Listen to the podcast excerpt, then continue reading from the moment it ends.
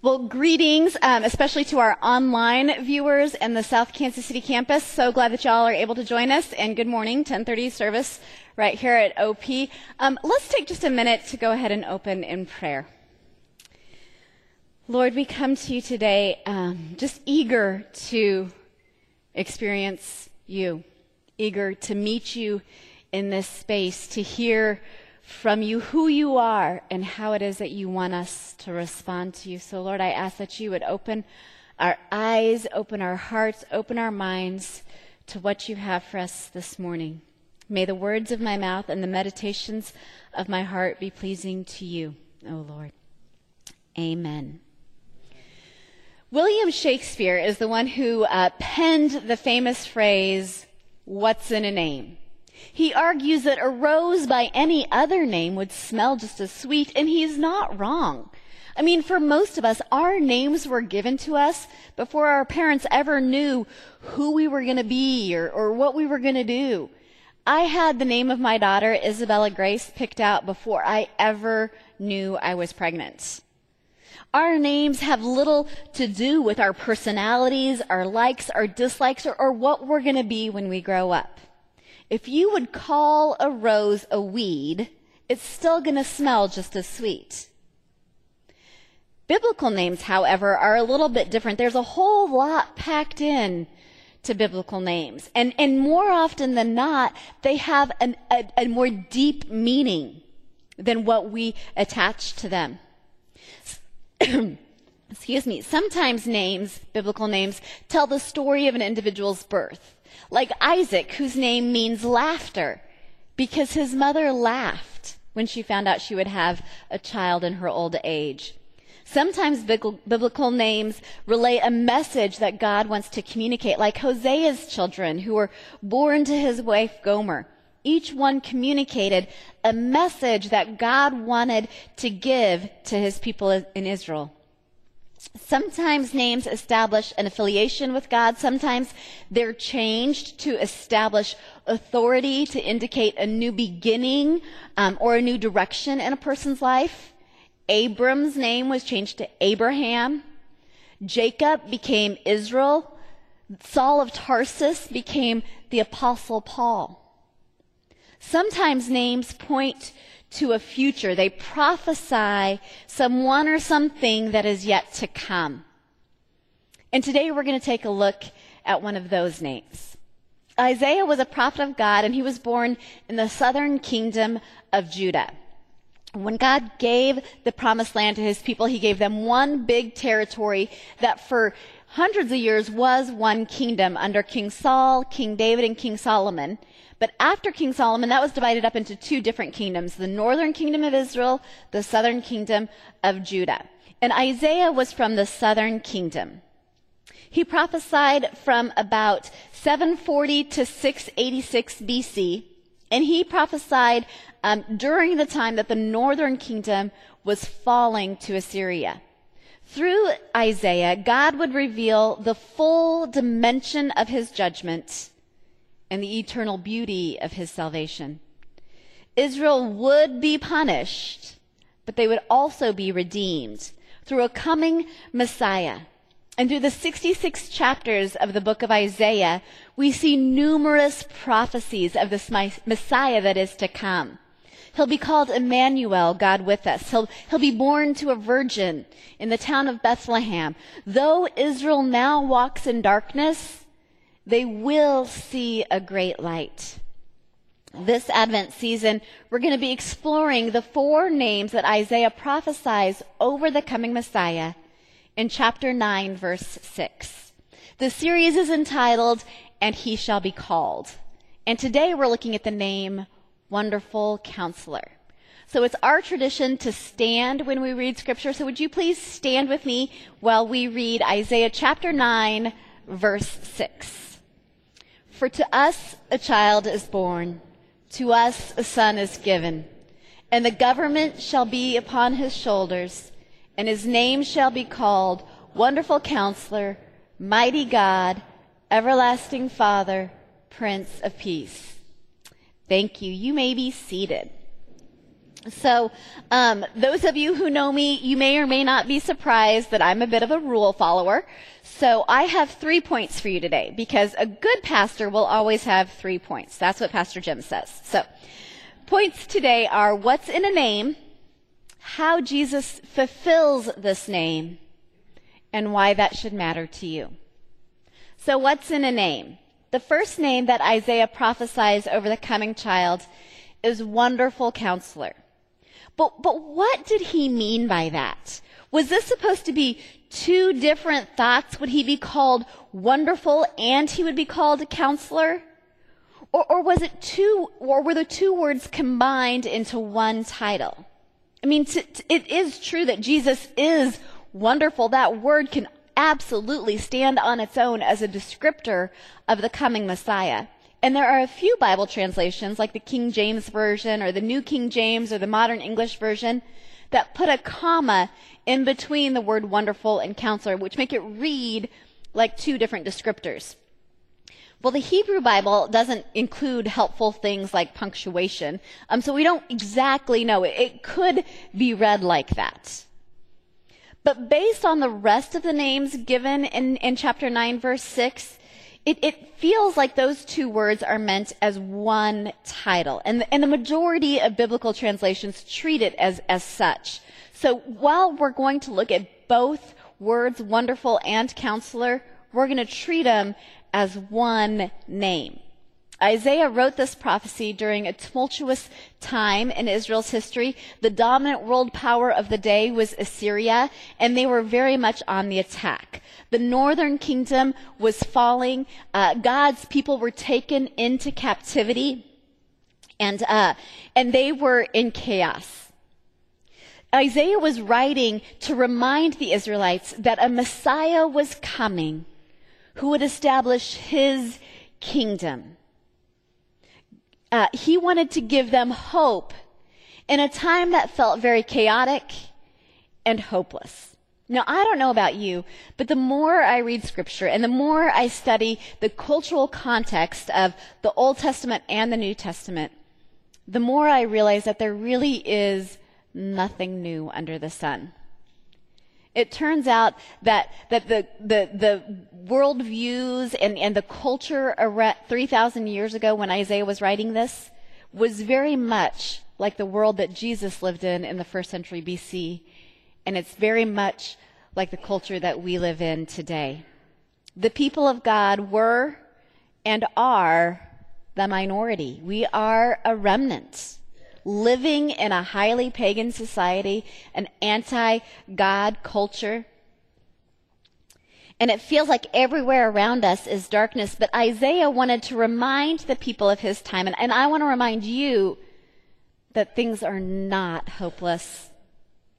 Though we may now walk in darkness, there is a great light. A great light that came to earth as a baby in a manger. And this light will come again. Isaiah emphasizes in this verse that the Messiah would come as a child. Not just God come to earth, but God born on earth.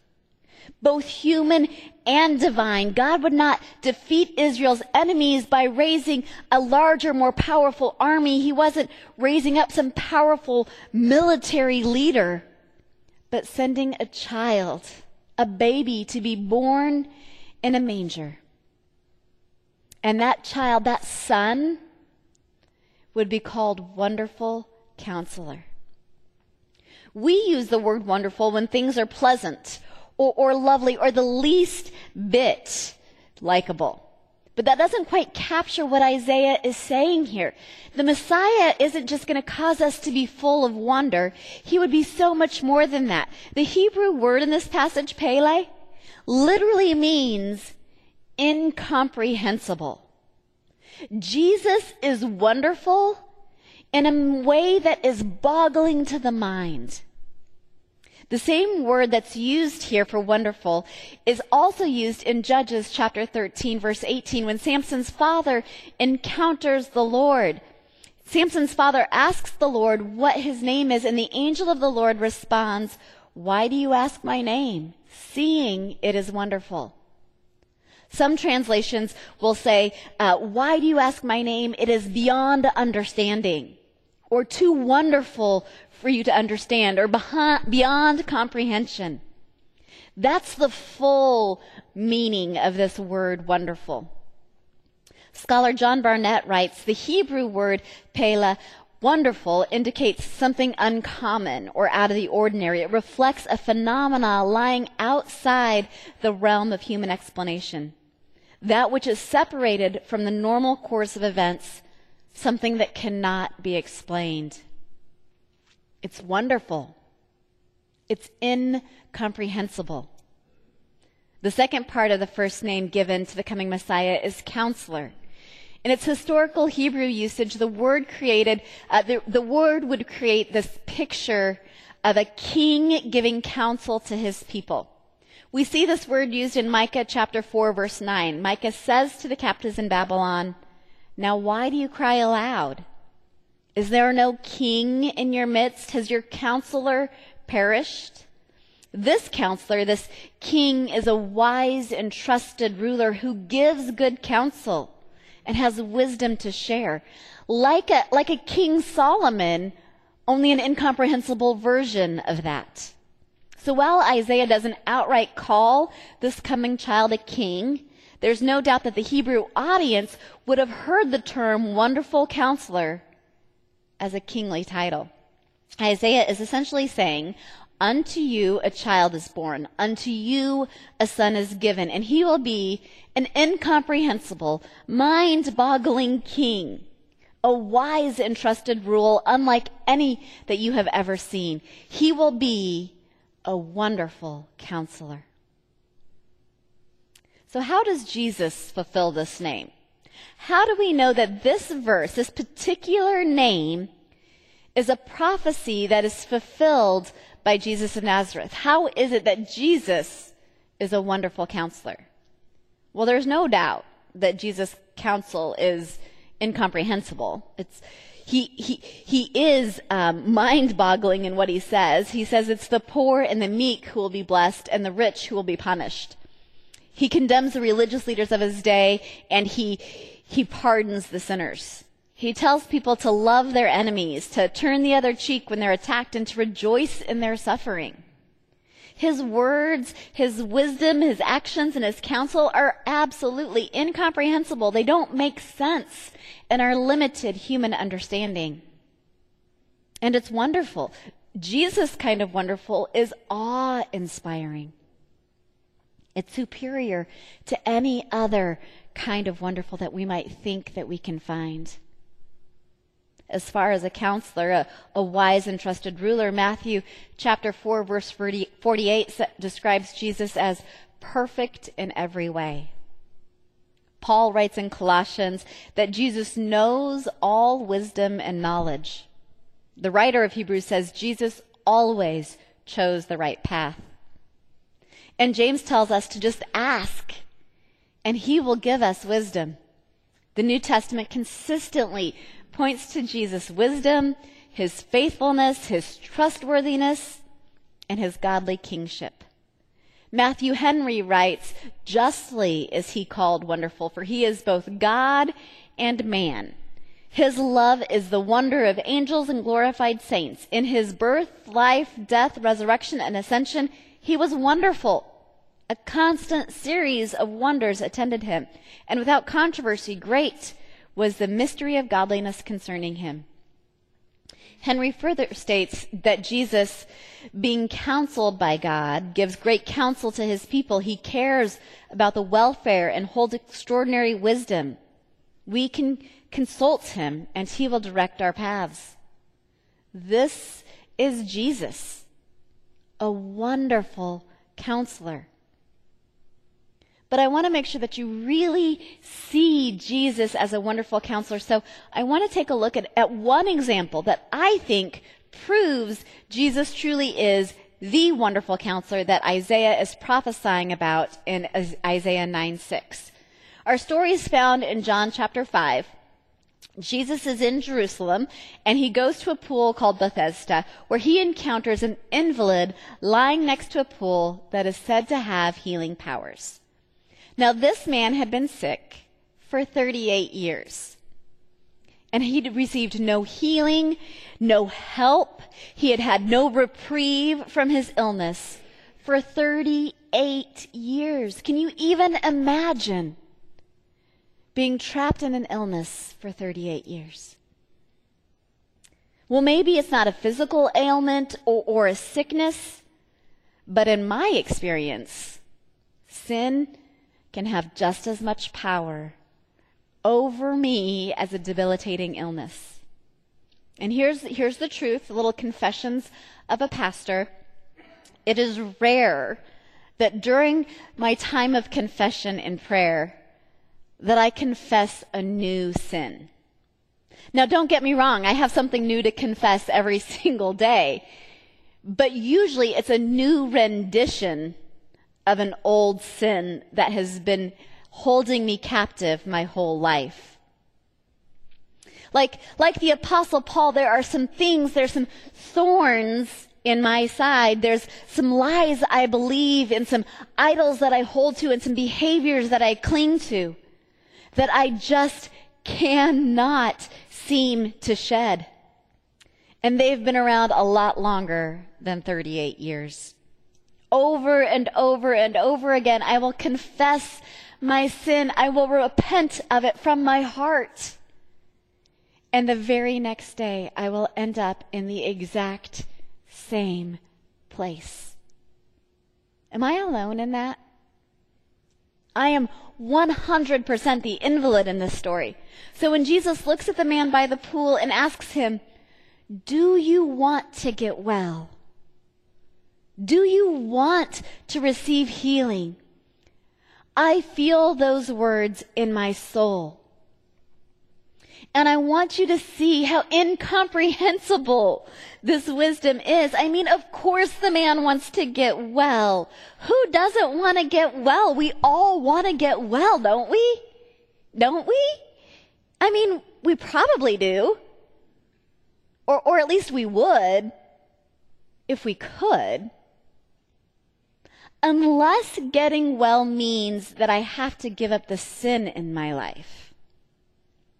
Unless getting well means letting go of that one thing that I've placed my identity in. That one thing that I cling to for comfort and distraction from the reality of my life. Unless getting well means giving up what I know about myself, who I think that I am. I'm not sure what life would look like without this thing. And so just like the invalid, I'm quick to offer up excuses to Jesus, reasons why this sin will always be a part of me.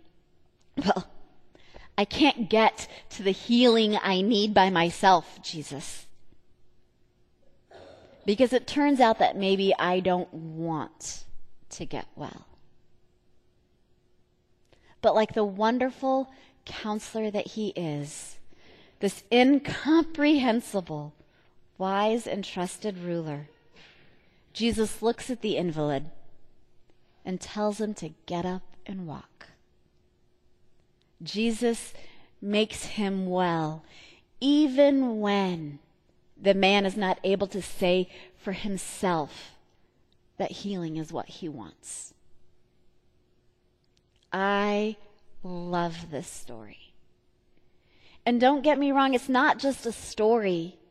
This is a real man who really existed and had a real life interaction with the living God. I cannot wait to talk to this man in heaven. I don't know what his name is, but I'm going to find him because I have some questions for him.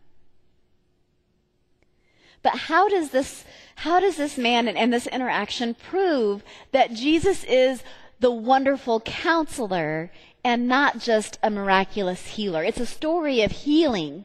How does it demonstrate that he is a wonderful counselor? Well, it is incomprehensible. I mean, nobody but God could bring healing to a man trapped in illness for decades who isn't even sure that he wants to be healed. It is truly mind-boggling. If you let yourself step out of the familiarity of the story, and if you just look at it with fresh eyes, this is amazing. It is wonderful in every sense of the word. And what we find out right after this man gets up and walks is that this happened on the Sabbath. And the man who hasn't walked in 30-plus years, he gets reprimanded by the Jewish officials because he's walking around holding his mat. Forget the fact that this man hasn't walked in decades. Let's focus on the fact that he's carrying a mat. And Jesus gets in trouble because he did healing on the Sabbath. And the interaction that Jesus has with the Jewish officials is what proves that he is a wonderful counselor, a wise and trusted ruler. Jesus says to the Jewish officials, "My Father is working until now, and I am working." This is why the Jews were seeking all the more to kill him, because not only was he breaking the Sabbath, but he was even calling God his own Father, making himself equal with God. Jesus is God. He is equal in nature and substance and glory, equal to God himself. Ruler of all creation, he is a wonderful counselor, a wise and trusted ruler, and he doesn't stop at just healing the invalid by the pool. When Jesus sees him later on at the temple, Jesus counsels him. He tells the invalid to sin no more. And he points the man to the holy living that we are all called to live.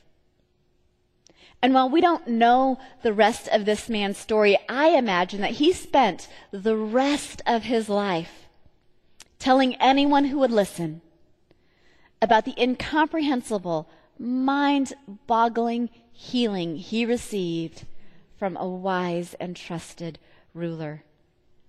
I think he called Jesus a wonderful counselor. So why does this matter to you? Well, I think there are a few reasons that this should matter to you. First off, a wonderful counselor is somebody that we can listen to. As someone who is wise and trustworthy, Jesus knows the next right thing to do, and he can give us the strength to do it. The man at the pool offered up excuses and reasons why his life could never change, but Jesus responded, "Here's what you need to do. Here's the next step for you. Here's the next right thing for you to do." And here's the really important part. Jesus gave him the strength to do it. This man wasn't just sitting by the pool being lazy. He could not walk. But Jesus gave him the strength to pick up his mat and walk away, and he will do the same for you if you will let him. He doesn't demand that we get things right before he's willing to help us. He came to the man in his broken state, and he will come to you in your broken state. And when Jesus is telling you to do something, that next right thing, he will always give you the strength to do it. Now, he does not always show you the whole picture. He doesn't always tell you what the end is going to look like. He will just tell you the next thing. I wish he gave you the whole picture. I mean, my life would be so much easier if I kind of knew where Jesus was taking me on this journey. But he doesn't usually work like that. I think Jesus wants us constantly leaning into him, constantly asking, what do we do next? And constantly listening to him. And when you ask Jesus, what is it you want me to do next? And you listen to that answer, he will give you the strength to do it. Because Jesus is a wonderful counselor. We can listen to him. A wonderful counselor is somebody that we can trust. Let's face it, things don't always go according to plan. They don't always turn out the way we want or expect them to. But Jesus is trustworthy. And because he knows all things, he knows that when things in our life seem out of control, when they seem destined for destruction, that God can use that for our own good. He knows that when people want to harm us, that he can use that for his glory. God can work all things for his good because Jesus knows this and so much more than we could ever understand, we can trust him. The man by the pool had no reason to believe that anything had changed. His circumstances hadn't changed.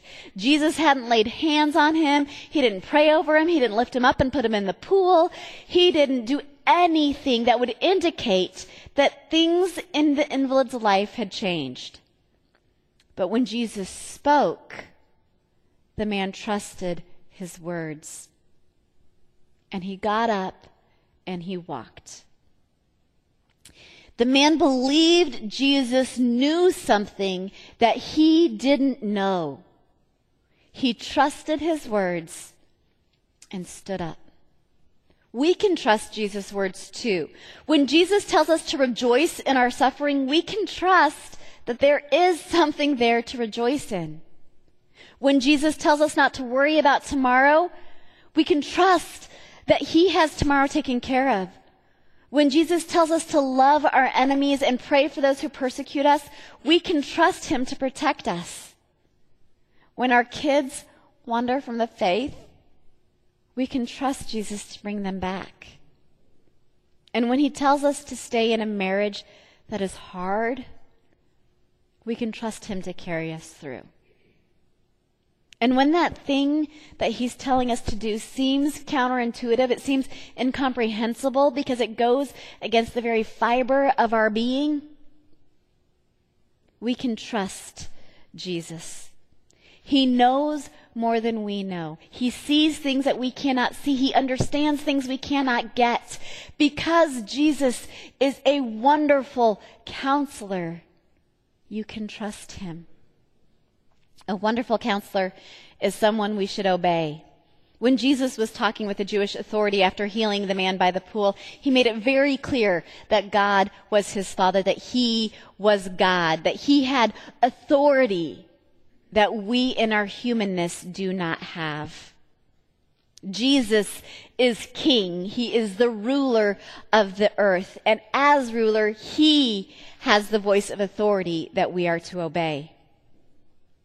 Now, you might disagree with me on this next point, but I feel like our culture is pushing really hard against authority right now.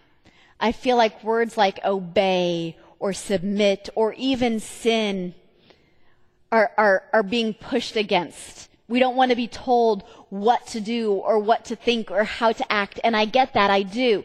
But here's what you need to understand. You will fall under the authority of somebody or something. You will either be under the authority of somebody who wants what's best for you, or you can be under the authority of something that wants to destroy you. The choice is yours. You can either choose to obey a wise and trusted ruler, or you can take your chances with someone else. Jesus is a wonderful counselor. I encourage you to obey him. Now, in order to listen to trust, and to obey Jesus, you have to know Jesus. You have to know his word and know what he says. If you don't know this man, Jesus, we would love to help you with that. If you don't know how to listen to Jesus or how to understand his words, Jesus speaks through Scripture. He speaks through the Bible. And if you don't know how to pick up the Bible and read it in a way that you can get out of it what Jesus is saying to you, we want to help you with that. And right now our groups are on a break. We take a break over the holidays, but come January, we're going to have new groups starting up that will help you get to know Jesus as a wonderful counselor. Well, these groups will help you read Scripture. They'll help you understand who Jesus is and listen to his voice of authority. And they'll put you in a Christian community that encourages you to obey his words. So I invite you to join us in January in a group of your choice. A few thousand years ago, Isaiah prophesied a child would be born, and the world would call him Wonderful Counselor. He would be an incomprehensible, mind-boggling, wise and trusted ruler. That child was Jesus. And because he is a wonderful counselor, we can listen to him. We can trust him, and we should obey him. Let's pray. Heavenly Father, Lord, we thank you for this child who came, this wonderful counselor who came to this earth as a baby, who spoke wise counsel, who set a godly example, who leads and guides through his words and his actions. Jesus, we ask you, through the power of your Holy Spirit, to dwell in each of us, that we might listen to and trust and obey the words that you are speaking to us, even now today. Lord, would you be our wonderful counselor? Would you show us who you are? Would you show us how even today, all around us, you are proving that you are the wonderful counselor that we can trust and that we should obey. In the name of Jesus, we pray. Amen.